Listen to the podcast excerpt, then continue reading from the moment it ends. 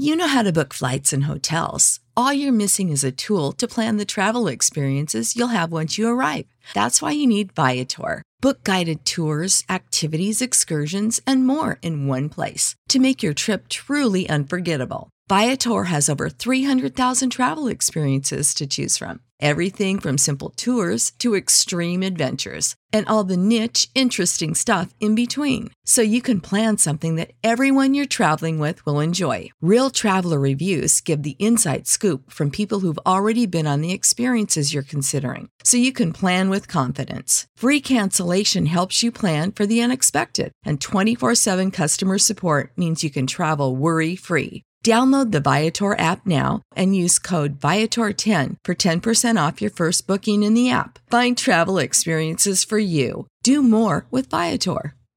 Sick of being upsold at gyms? My guy, you're currently a base member. For $90 more, I can upgrade you to our Shred membership. For $130 more, you'll be a swole member. And for just $300 more, you'll reach Sweat Platinum. At Planet Fitness, you'll get energy without the upsell. Never pushy, always free fitness training and equipment for every workout. It's fitness that fits your budget. Join Planet Fitness for just $1 down and $10 a month. Cancel anytime. Deal ends Friday, May 10th. See Home Club for details. Well met, fellow adventurers. I am continuing Proving Ground 6. I'm doing the scenario, A Seer in the Shadow. Begin. Conclusion of the previous part. As you step through the arch and into the shadowy passage, you bump into two masked men moving out of the dark tunnel. You instinctively apologise, and each of the men nods in response, slapping you on the shoulder as he passes. The other, taller than the first, his eyes intently fixed on you, seems about to speak, but suddenly turns and continues into the room. You glance back at him, but are quickly forced to return your attention to the tunnel you're entering as you hurry to keep up with Olmec. Not for the first or last time, your thoughts drift away, fluttering far away from the dark passages, the ragged, desperate men, and the fire and death that are served as your disheartening first glimpses of Cardston. Images of Sangardal, of the stark silhouette of its imposing keep, the sinister, masked face of the Fane whose fortress has become, and the star-filled sky that heralded the outset of your long and perilous mission, all pass through your thoughts in a blink of an eye. Your mind swiftly returns to the present, and you move up to the side of your silent companion.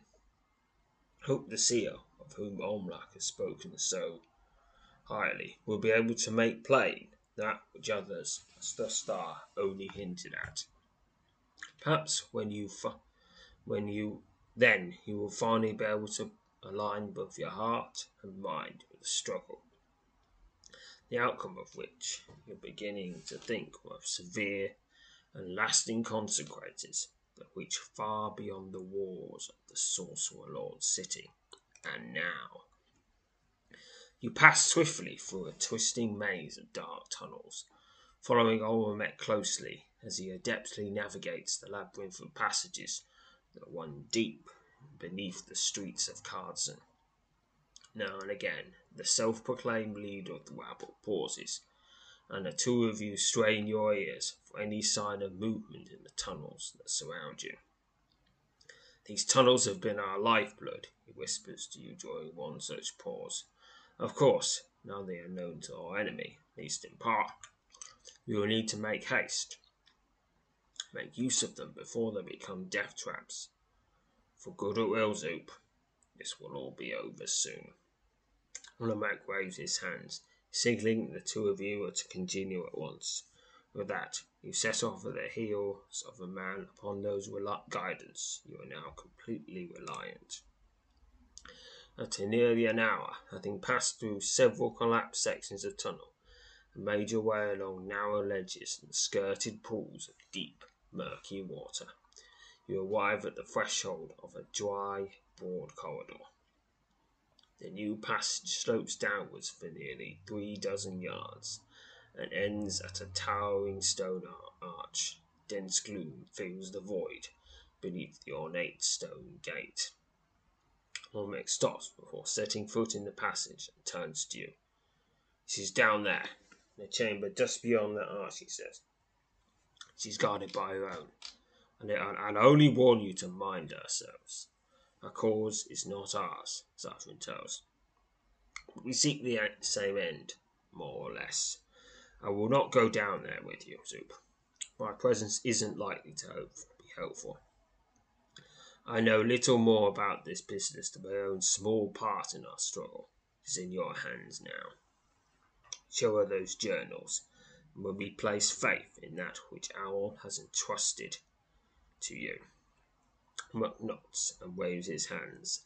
The dark arch at the far end of a sloping corridor tells you he will wait here for you. Without word, you return his nod and start down the passage. Increasingly confident with every step taken, you're in close conclusion of a long, perilous affair. As you draw up to the arch, you note that it marks the threshold of another sloping passage. You step under the arch and make your way along the new corridor in the dark until, at only a dozen yards, the hall ends at a wooden door. Thick bands of iron cross the damp timbers, reinforcing a barrier that, in your estimation, was only recently erected. Suddenly, the door swings inward, and you find yourself confronted by a tall, unshaven, chain-clad man, his hand gripping the hilt of a sword sheathed at his sides. The dark-haired, middle-aged man looks you over for several moments, before moving to the side and allowing you to enter.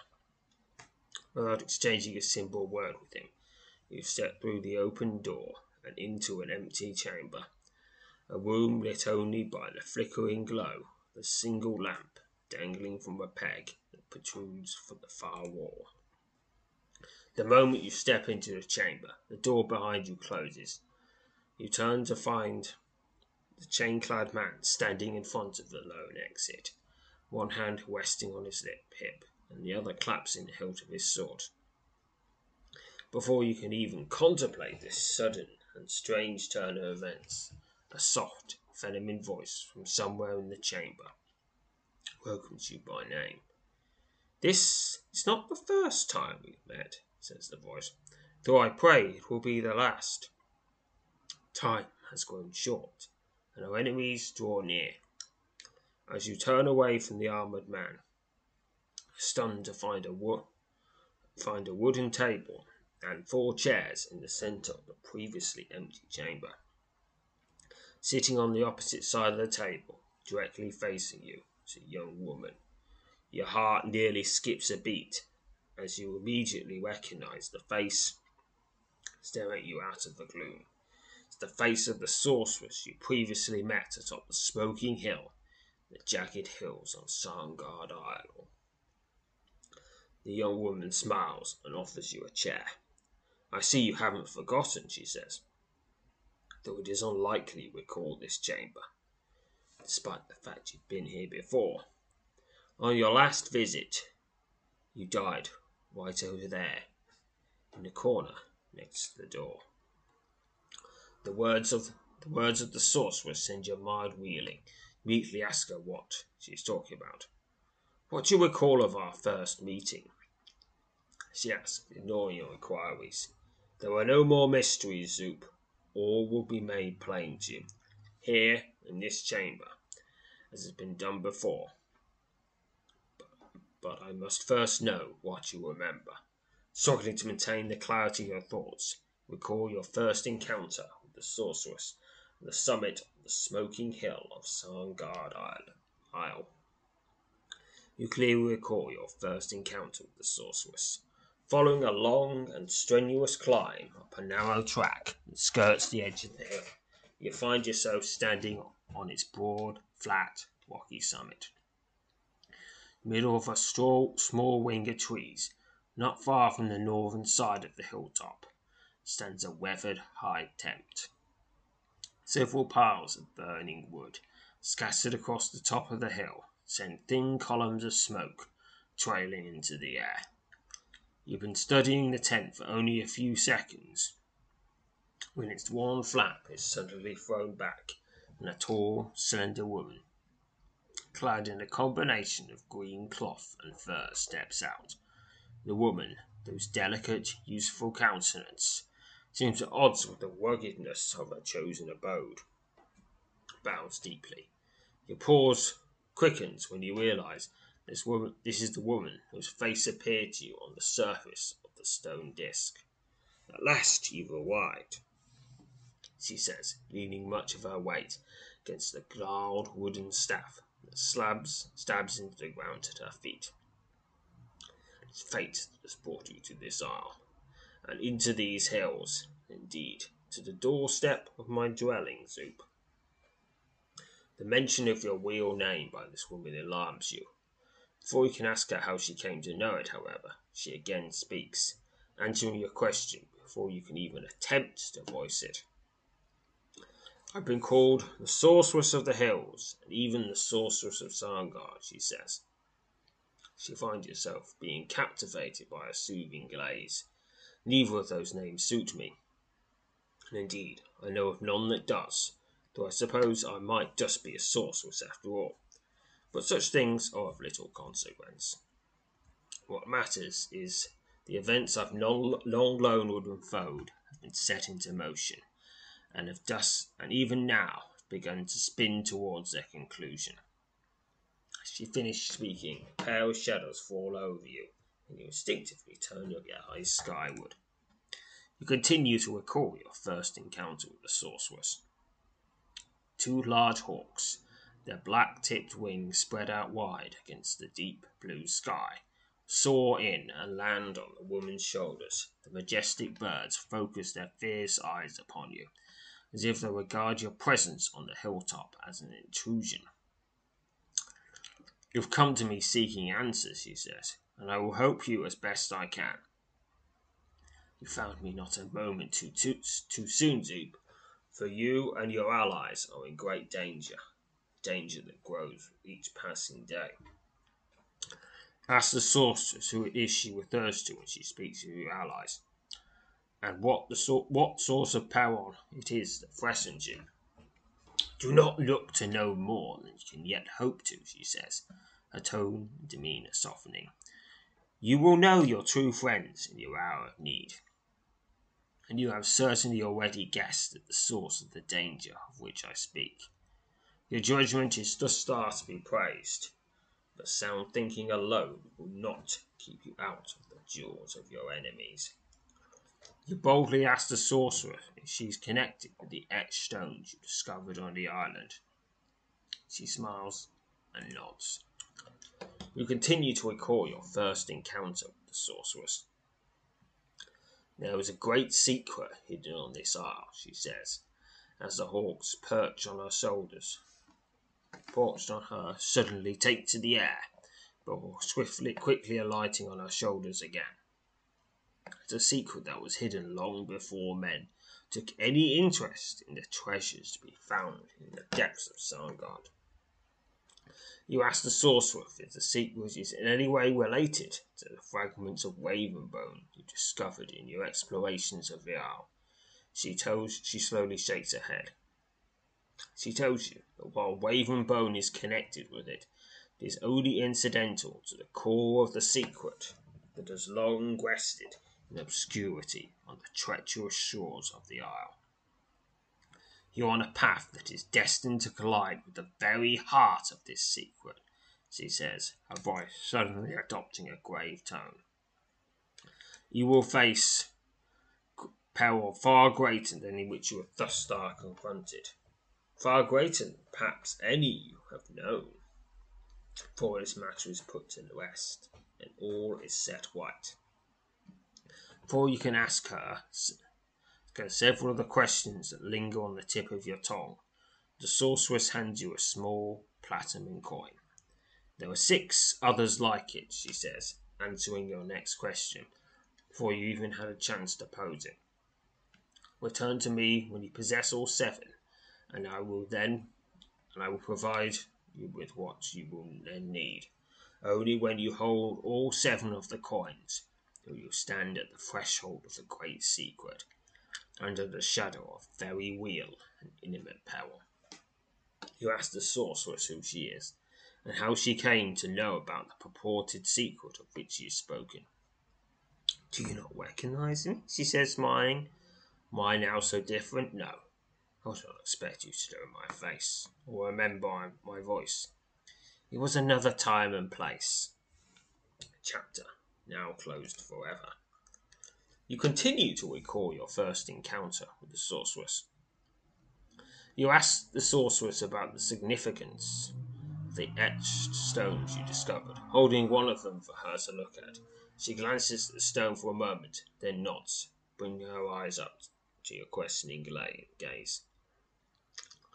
They shall serve their purpose soon enough, she says, her silky voice adopting a reassuring tone. At the end of the days that lie ahead, their use will be made known, and you will be thankful to have dutifully kept all that have and will come into your possession. Without warning, the sorceress pauses and leans heavily on her guard staff, as if overcome by weariness.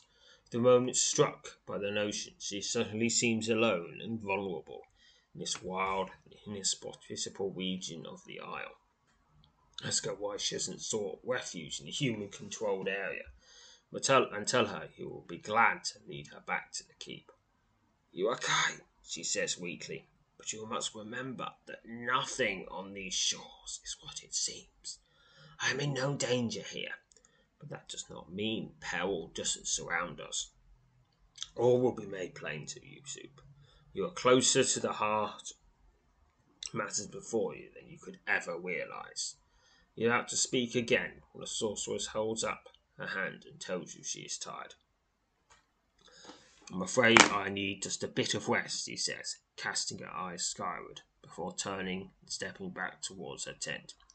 You must return here when you have all 7 coins, and you must not delay. You continue to recall your first encounter with the sorceress. The sorceress bids you farewell and retreats into her tent, leaving you alone on the top of the hill. Take one last look around at the rugged, unforgiving environment in which she has made her home, before beginning your descent along the narrow, winding track that will take you back to the base of the towering peak. When you reach the foot of the hill, you glance back at the summit far above. There, in stark contrast with the pale blue sky, are the dark silhouettes of 2 circling broad-winged hawks. Taking a few moments to rest your legs, you once again set off on your exploration of the jagged hills. We are a long way from the top of that hill, the old woman says, as she drums her fingers against the edge of the table. Further still are we from the beginning of all of this. An age or so, memory still serves me. I'm the seer they told you about, Zoop, but your friends, this rabble, they know precious little about the affair in which they find themselves entangled. They seek only to overthrow the Grand Sentry, and yet he's little more than a single soldier in a vast army. An army that has spread itself wide across the breadth of time. You demand the senior identify herself and speak plainly. When you ask her what she meant by, you've been here before, on your last visit, you died right over there, the corner, next to the door, she nods once. My name, though of little importance, is Kalyareth, and you and I have met at this critical juncture of space, of place and time on 7 previous occasions, he says. Hope for our cause, the entirety of which you are about to realise that this will be our last meeting. By the power I yet retain the ability to wield, you have travelled back through time on 6 occasions to counter the evolving strategy of a foe that warps time to suit his will, to serve a purpose that serves no living thing. You've made mistakes, Zoop, and so have we. But at this juncture, at this precise joining of time and place, those mistakes have been corrected. And your path to victory over a nameless but vastly powerful enemy at last takes shape. Kalyareth pauses and is expecting you to act what she has told you. Realizing you will learn more by allowing her to speak, you refrain from voicing the questions now brewing in your mind. She promptly continues. The enemy is nameless, she says. It has assumed thousands of names on thousands of different worlds. Worlds like yours. We suspect its motives are deeper than we might hope to guess. Its purpose is not our concern. The enemy achieves its mysterious ends through the bending of time, the destruction of those realities, those threads of time and place that threaten its conquest. This world, your world, is one of the threads our enemy is determined to expunge. You ask Kalyareth if defeating the Grand Sentry is the victory she mentioned moments ago. She nods, but quickly holds up her finger. The one known to you as the Grand Sentry is but a single agent of the enemy. He is an unwitting accomplice, though he remains perhaps the most powerful of the enemy's agents I've yet to encounter. Defeating him will forever remove the threat facing your world. But our victory against the Grand Sentry is to be achieved elsewhere, in another time and another place.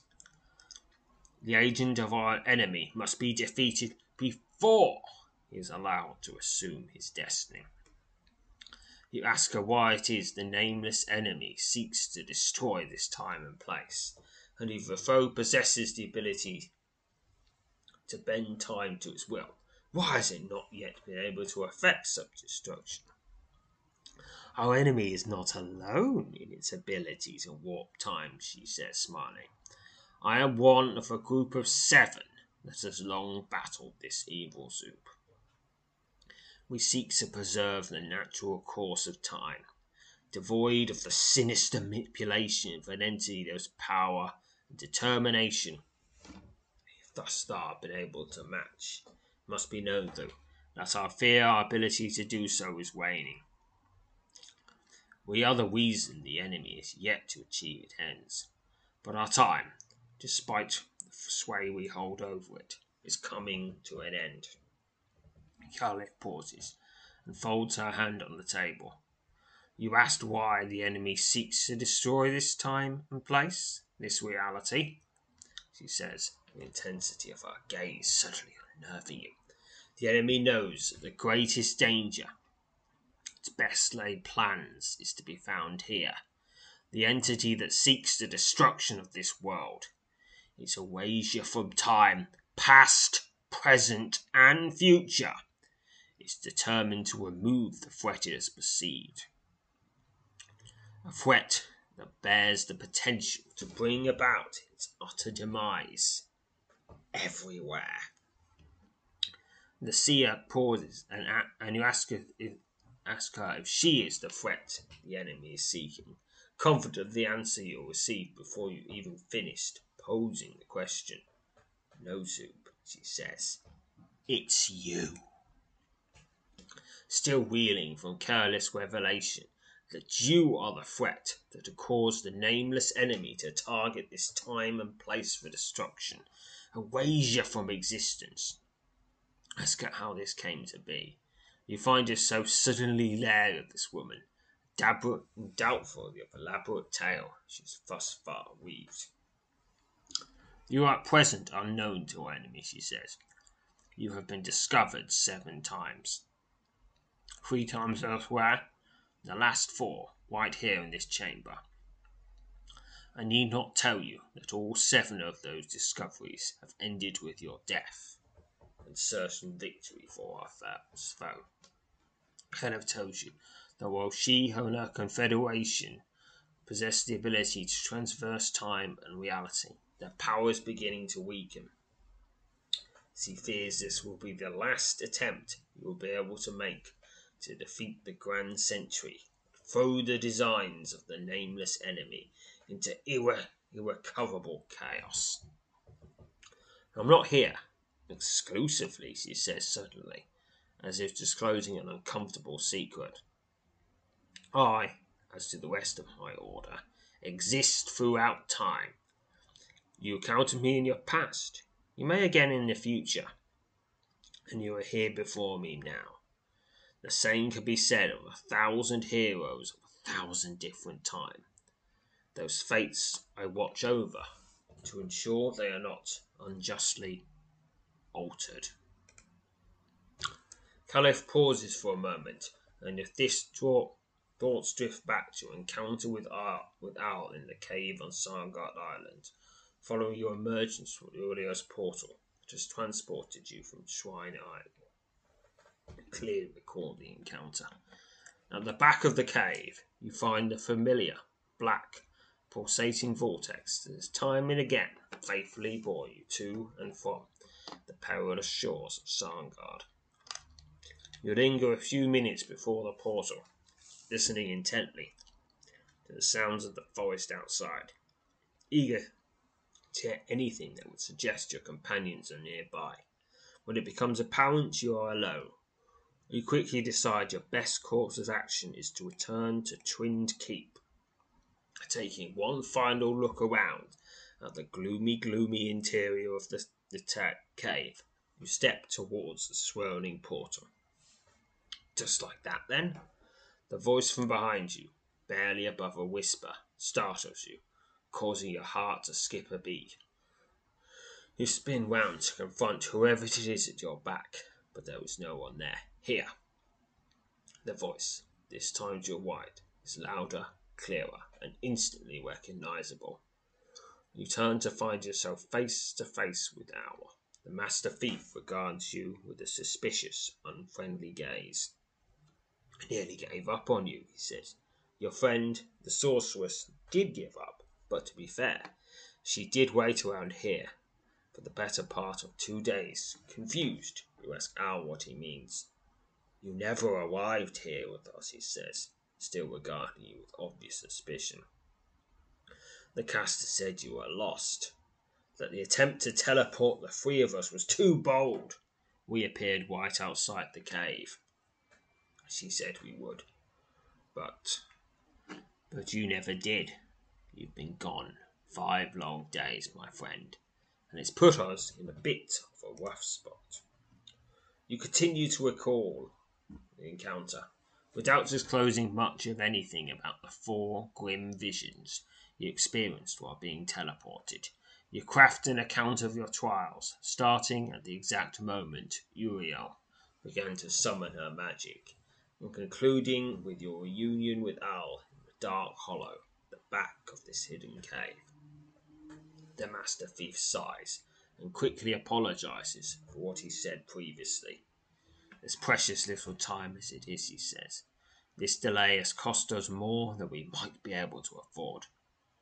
That's put me a bit on edge. It's wrong for me to find fault over something out of your control. The sorceress might have been able to save us a long trek, but she apparently had more urgent matters elsewhere. We best not waste any more time, though. As it is, we may already be too late." We'll continue to recall the encounter. Owl tells you he fears for the safety of the Waebel in Cardston, and that he fears much of what Tumifra, one of the 2 sister sorceresses you encounter on Swine Island, said might indeed prove to be true. "Unless we're able to get the code contained in these journals back to Cardston, there isn't much point in any of this," he says. "The battle we hope to bring to the Grand Sentry will die in its infancy, and with that, the hope of a city long held under a black spell." Recalling Owl's previous words with Dame Massapec. "Withhold your judgment on the Thane. All 3 bear the marks common to a particular calamity from years back. This I have heard, and this I choose to believe. Sinister and steeped in mystery through the masked Thane might see. do not doubt that he stands closer to our ranks than those of our enemy, until we are able to pierce together what his purpose on the isle is, and has been. We should not concern ourselves with it. We must assume he is combating the long arm of our enemy, though those in his court have dutifully kept me apprised of events. You ask the thief what it is he knows, or summarises regarding the masked Fane, the two masked sorceresses, and the connection between Cardston and Sarngard Island. You continue to recall the encounter. They're quite connected, he says, his shrewd eyes staring fiercely down the length of his crooked nose. Somewhere on the isle is a massive quantity of this. He once again produces several shards of Ravenbone, holding up several fragmented mineral pieces for you to see. It began months ago as a series of faint whispers passed on to me by members of the rabble who had infiltrated the court of the Grand Sentry. 6 brave men hanged at the Citadel of Gates only days after their indiscretion. Their whispers led us to the coded journals and to the plans of the Grand Sentry to acquire an epic load of Ravenbone. From where and for what purpose, we do not then know, though it is plain enough that his gaze was drawn to Sarngard. You continue to recall the encounter. Owl's eyes narrow, and he suddenly asks you about the wounds you explored in the jagged hills of Sarngard Isle. The realization that he knows more about your exploits than you previously guessed instinctively causes you to assume a guarded demeanour. The master thief seems to sense your uneasiness, but nevertheless repeats his pointed inquiry, asking you specifically about the throne you found in the depths of the ruins. Once you're able to recall the ornate, high-backed ashwood chair, adorned with iron inlays along its arms and across its side, you also remember the vision you had in the presence of the throne. A walled city, its thick plumes of black smoke rising over its battlements, looms into view, taking shape amidst a vast and lush forest. Broad arcs of lightning cut across the sky above the city, and with each blinding flash, the towering and sinister silhouettes of 3 figures are plainly visible. You suddenly realise that you've been talking aloud, and have relayed your recollection, the throne and the vision you had to Owl. He seems unaffected by your words, and merely nods when you abruptly end your account. I've seen 4 others like it, he says, obviously referring to the throne. Grand wooden thrones, tucked away in remote places, each undeniably similar to ours. I could only guess with regards to their purpose and history, for I'm certain neither you nor I would find the truth to be to our taste. Owl pauses and turns to glance at the swirling portal that hovers against the back wall of the cave. I too saw the throne in the ruins, he says. Corient sent me into the bog, while you were pressed with other matters. I dared not get too close to it, however, for I knew all too well the sinister power they possessed. Instead, I left and returned to the keep, where I found myself run afoul of some of its more dutiful guardians, and wound up in the cell in which you found me. You continue to recall the encounter.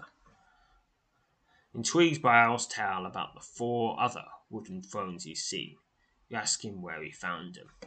In a cave in the hills east and north of Graddock, he says. There's one in a hidden chamber in a lair that can be accessed through the sewers of Trithic. There is another in Piledon, in the ruins of a tower high in the mountains. Owl falls silent and appears to be listening intently to the sounds of the forest that echo through the cave. After nearly a minute's silence, he again speaks. His softly uttered revelation-bearing words sent a chill the length of your spine. The 4th I discovered only 2 years ago, he says, in the hall of the Grand Sentry, the very chair upon which the Sorcerer Lord of Cardston sits, is a throne of Alderwood. Continue to recall the encounter. Your mind wheels beneath the weight of our sudden and profound revelations. Immediately begin to ponder the connection between those faces are concealed behind wooden masks. Dame Massapec, the Grand Sentry of Cardston, and the two sorceresses you encountered on Shrine Island, and the 5 wooden thrones the companion claims to have discovered. It's the kindling for some sleepless nights, says Owl, as if he senses the sinister conclusions you are attempting to draw. I only wish I had time enough to slip into Stone Marsh and see what sort of chair the good Thane affords his backside. Though mind that I still maintain his implications, and all of this is something other than what it seems. Your memory stirred by your recollection of the conversation with Owl, who asked Kalyareth about the thrones. They are vessels by which the transversal of time is possible, she says bluntly. Our enemy's agents must make use of them. They contain immense power and must not be used, save by those for whom they were crafted. Anyone found seated upon such a chair is, without question, in league with our nameless foe. There are numerous such thrones to be found in this world, evidence of other times and places in which our enemy attempted an incursion. The seer unfolds her hands and looks towards the door, where the chain-clad man still stands guards. He nods and returns the gesture. We still have time, she says, as if the opposite notions momentarily worried her. But the enemy is coming for us again. Coming for you, Zoop. Give me the journals. Her request catches you off guard, and for a moment you pause, hesitant to relinquish the journals you use so long protecting, realizing, however, you have likely carried the books to their final destination. Withdraw them from amongst your belongings, and lay them on the table. Kalyareth quickly opens them and scans their contents. Alright, I have unloaded all 3 of the leather journals. I've done this before, she says, looking up at you when she closes the 3rd journal. And yes, as if I've never seen them. And now I have what I need. You've done well to make it this far with them. Unfortunately, their delivery marks the start of the most perilous stage of your journey. Oh, blimey, there was lots of peril before. Kalyareth tells you that a code hidden in each of the journals will allow for an opening of a gate to a rift that exists between different dimensions of time and place. In the ancient circles of Arcanum on this world, the rift is known as the Chasm of Time, she says. It is into the chasm you must go, Zoop. If we are to defeat our enemy, we must adopt its strategy. Until now, we've used our waning powers over time to erase our own mistakes, to counter the enemy's tactics. What has been provided to us by these journals, we will now move directly, striking a blow the enemy cannot hope to perceive, but will fall in a time and place where we are an entity yet unknown to our foe. Successful mission will ensure victory, for it will mean the hand of the enemy has never and will never touch this world. I've already put the journal secrets to use. The opening of the gate will be up to you. Kalyareth pauses. A look of anguish passes over her youthful face. Before you can again speak, you ask her about the Ravenbone and the part it must certainly play in all of this. It lies at the heart of this matter, she says, for it is a substance unaffected by the passage of time. It is where, indeed, beyond the bounds of this reality, and so it is sought by our enemy's agents. We have our own allies in place, Zoop. So, for the present, we need not worry about such things. A steady stream of questions come to mind, and you begin to voice them to the seer. You ask her about Dame Massapec, his connection to Tumifra and Humla, the witches of Cardston, the effort to retake Sarngard Isle, Thane Pollens of Poland, Uriel's odd appearances, allusions to secretive missions, the 5 platinum star coins you collected, the masked man with the fierce blue eyes, the etched stones, the stone and iron constructs, and Lucrocrin. There will yet be time to make those matters clear to you, she says. For it is no fault of your own they remain obscured. The affair is, as you perceive, complex, and few things are what they seem. There is something, however, we must know before we begin this last stage. Kalyareth tells you, by entering the Chasm of Time, you'll be able to deliver a fatal blow to the plans of the nameless enemy, before the enemy has even conceived of the endeavour of erasing the reality in which your world exists. You also learn, however, that some things will be forever changed by your actions, some large, some imperceptible, and some, perhaps, near to your heart. If you complete this mission, you will find some friends and allies will never have known you, and others may become sworn enemies. There are others still, Zoop, perhaps dear friends, who occupy stations in life that are far removed from your own, and still others who will not have ever existed. You must accept that this will be, for there is no other path to victory. The past must be altered, and with its altering, you will be shifting the course of the future. Her words give you pause as the enormity of the message they convey sinks into you. Difficult to receive, but you must know that it is necessary. Different presence from the one you know now, and a future far removed from the dark one towards its world now marches. It's what must come to pass. Kalyareth removes her left hand from the table, revealing a pair of small platinum coins previously concealed beneath her palm. You immediately recognise the coins to be identical to the 5 platinum star coins you already possess. I told you at our meeting on the hill that you were to return to me when you had all 7 coins, she says, and she slides the curious objects across the table to you. You now have all 7. And you are standing before me. I would have to say that to this point, all has coalesced quite nicely. You must remember, though, that you and I have stood at this juncture before, 7 times to be precise. I got 2 platinum star coins, and I now have 7. You ask Kalyareth how you are able to employ the platinum coins. She tells you the final piece required to open the gate is not yet there. You must understand the enormity of the tasks you are about to overtake, she says, her voice adopting a cautionary tone.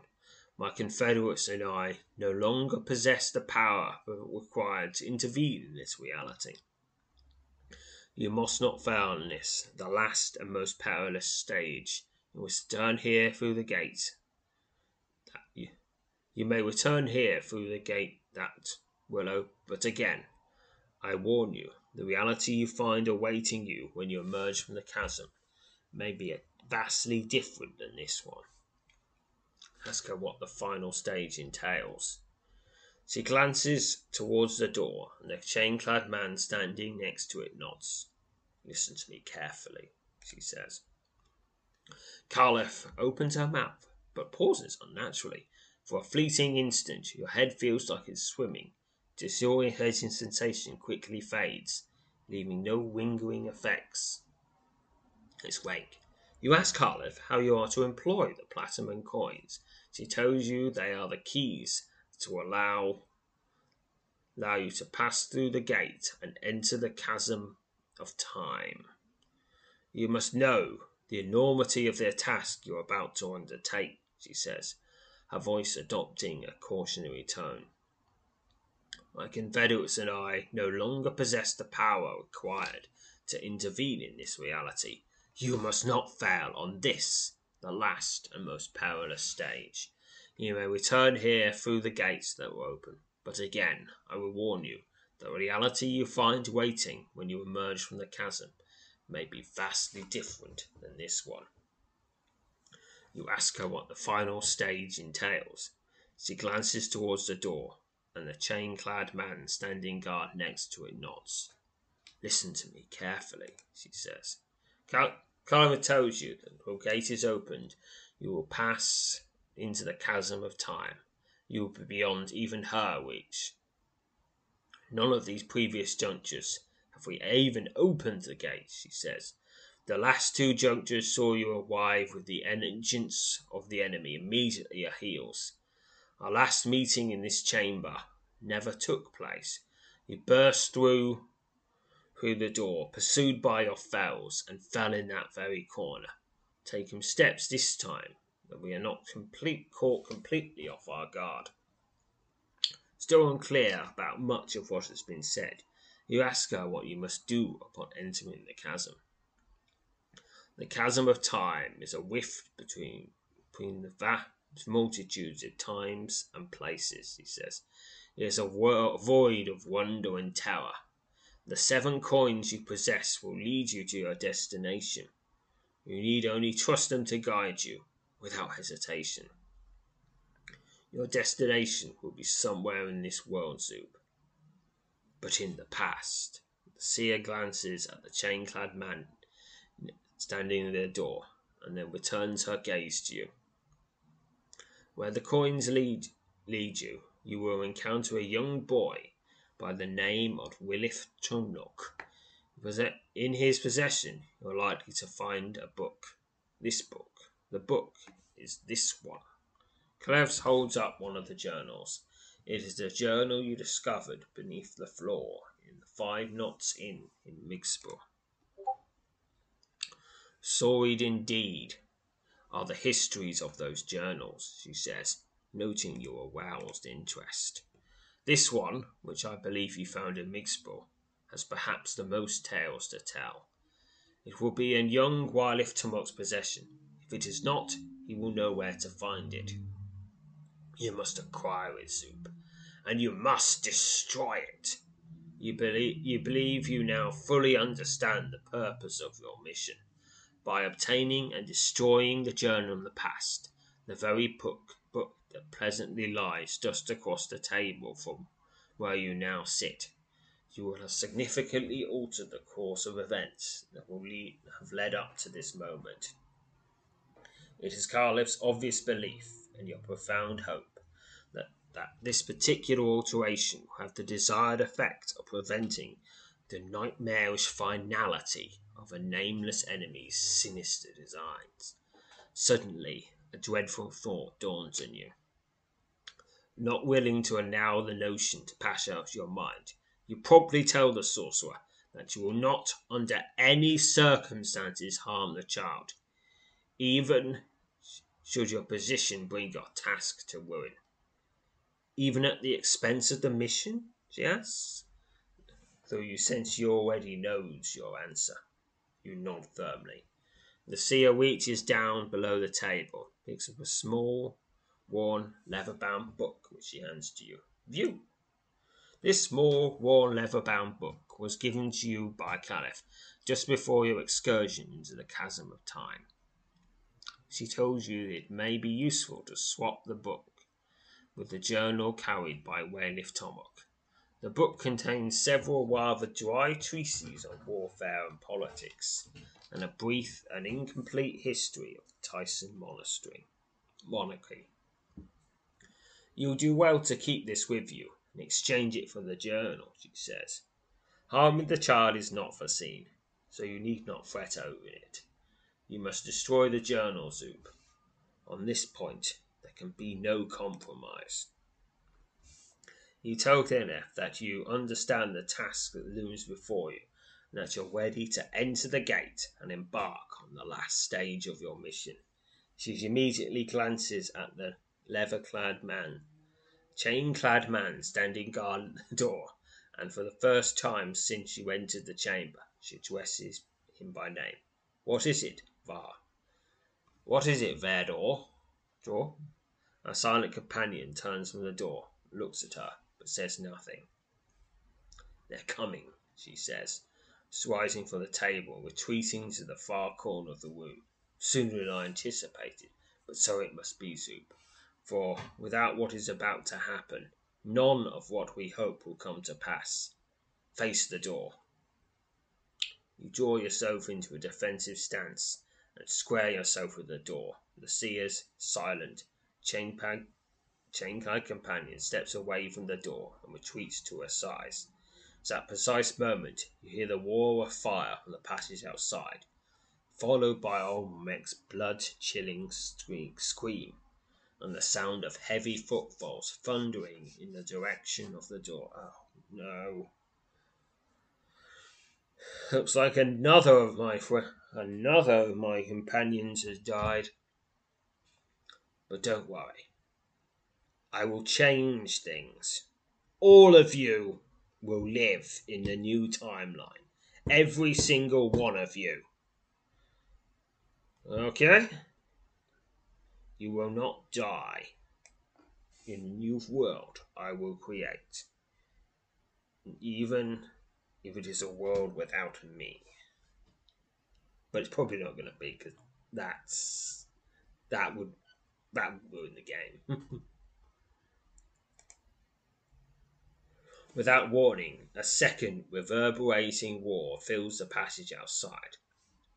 The door suddenly explodes in a ball of fire, showering with jagged shards of wood and twisted iron fragments. Ah, you needed a better door! As the smoke clears, your heart sinks. Stepping through the door, its heavy footfalls sending tremors through the door floor beneath your feet. It's a massive stone and iron construct. You clearly recall your numerous encounters with these fearsome beings on both Sarngard and Swine Island. The towering construct stomps in your direction, raising its massive, energy-entwined fists, supposed to deal you a decisive blow. Step forward and boldly engage the Behemoth. It's a massive construct. Yep, and like the other ones, it's slowly increasing its strength, but I'm so far ahead of it that doesn't really matter at all. The thing was, it'd actually be a lot deadlier if it didn't increase my strength and you just focused on hitting me. 41 XP. The massive stone and iron construct collapses into a smashed heap at your feet. Arcs of golden energy leap across the shattered torso of the strange being for several moments in the wake of its demise, before abruptly vanishing. Before you can turn to discover the whereabouts of Kalyareth and her chain-clad companion, two more constructs emerge from the smoke-filled doorway. Without a second thought, you move to your left and assume a defensive stance, prepared to engage the first of the lumbering giants. It's another massive construct. The towering construct smashes at you with its energy-entwined fists, and it's trying to make itself stronger, but it should have done that, before it fought me. Too late for that now. You've slain your foe. 41 XP.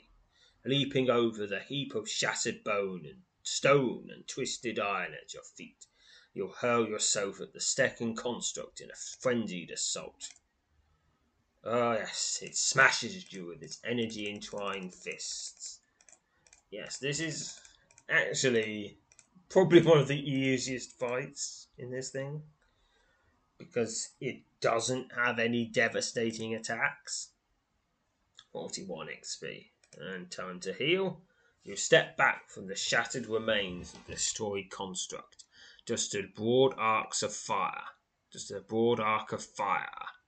erupts out of the smoke-filled doorway. The deadly bolt of flame surges across the chamber towards you, so I can dodge, fortification, elementalism, shadow magic. I'll use elementalism. You succeeded. 16 XP to elementalism. You call upon your power of elementalism and focus it on the hurtling bolt of flame. The arc of fire flares brightly for a split second before rapidly fading to little more than a smouldering ember that bounces harmlessly off your chest. Having survived the deadly attack unscathed, you prepare to move towards the door, eager to prevent the possibility of a second blast. You covered less than 5 yards when you suddenly freeze, emerging from the slope-filled doorway, its broad fists entwined with crackling tines of golden energy. Is a massive stone and iron construct. Behind the towering being, you make out the silhouette of yet another of its kin. The fearsome Venomoth stomps across the chamber towards you. Its fists waves to deal you a deadly blow. It's another massive construct. Smashes at you with its energy-entwined fists. Sometimes it makes itself stronger, but not strong enough, and is slain. 41 XP. You step round the heap of shattered stone and twisted iron, and bravely hold your ground against the swift advance of the second construct. Here it goes, just going to bash that.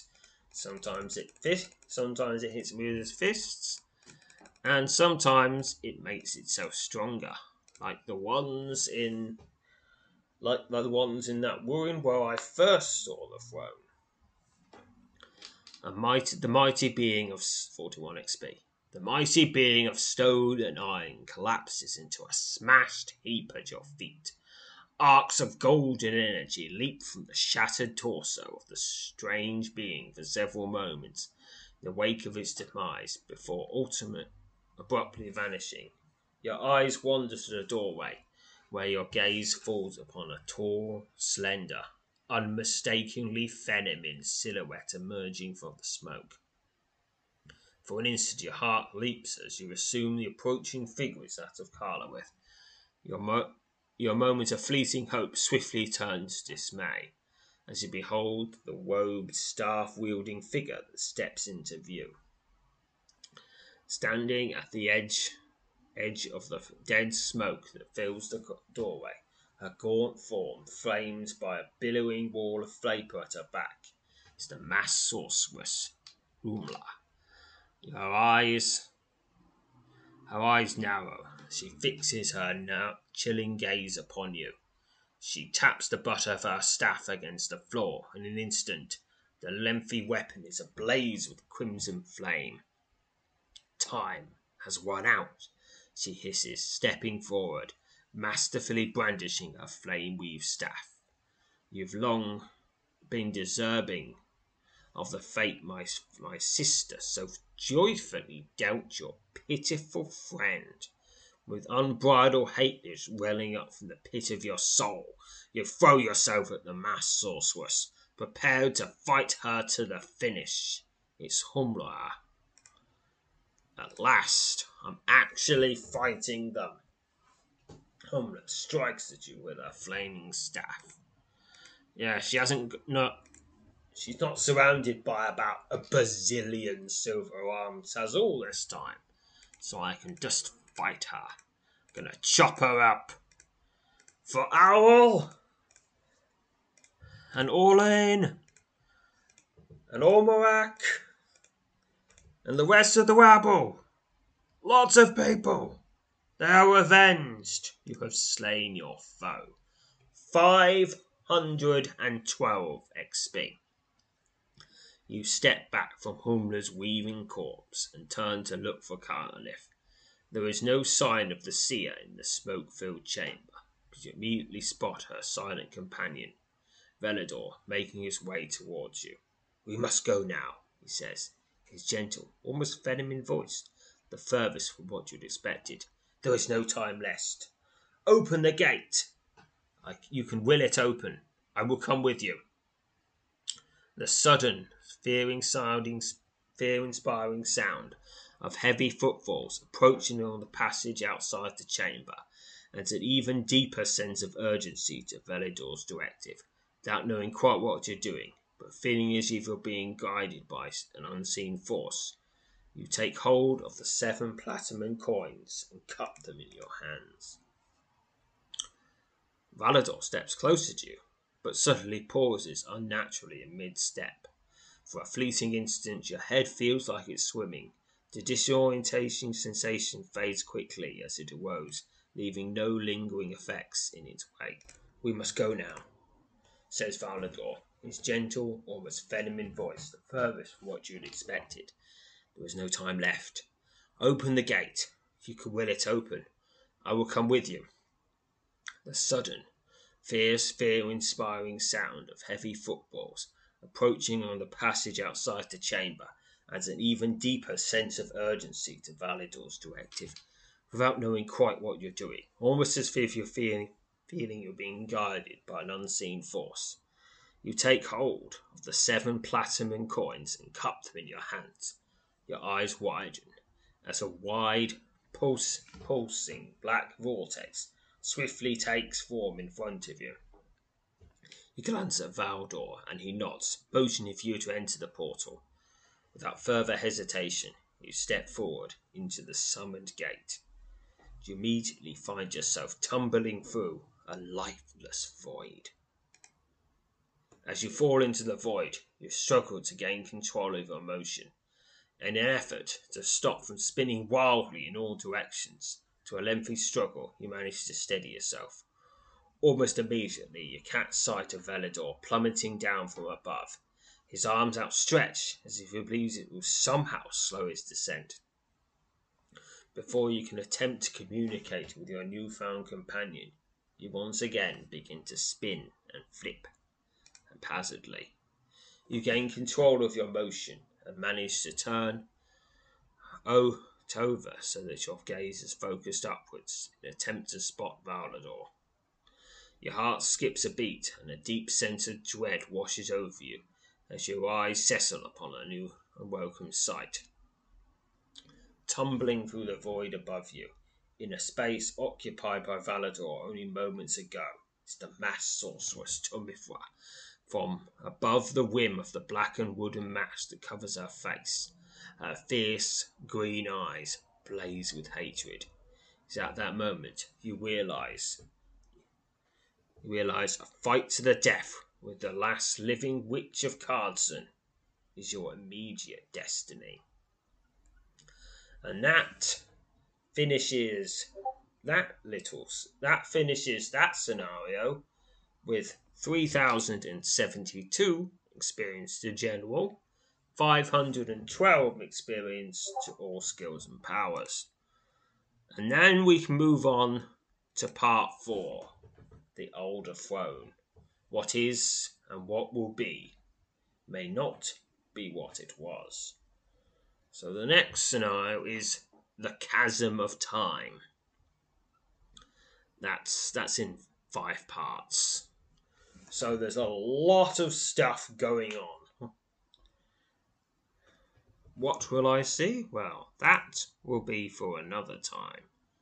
But until then, once more I say, farewell, fellow adventurers.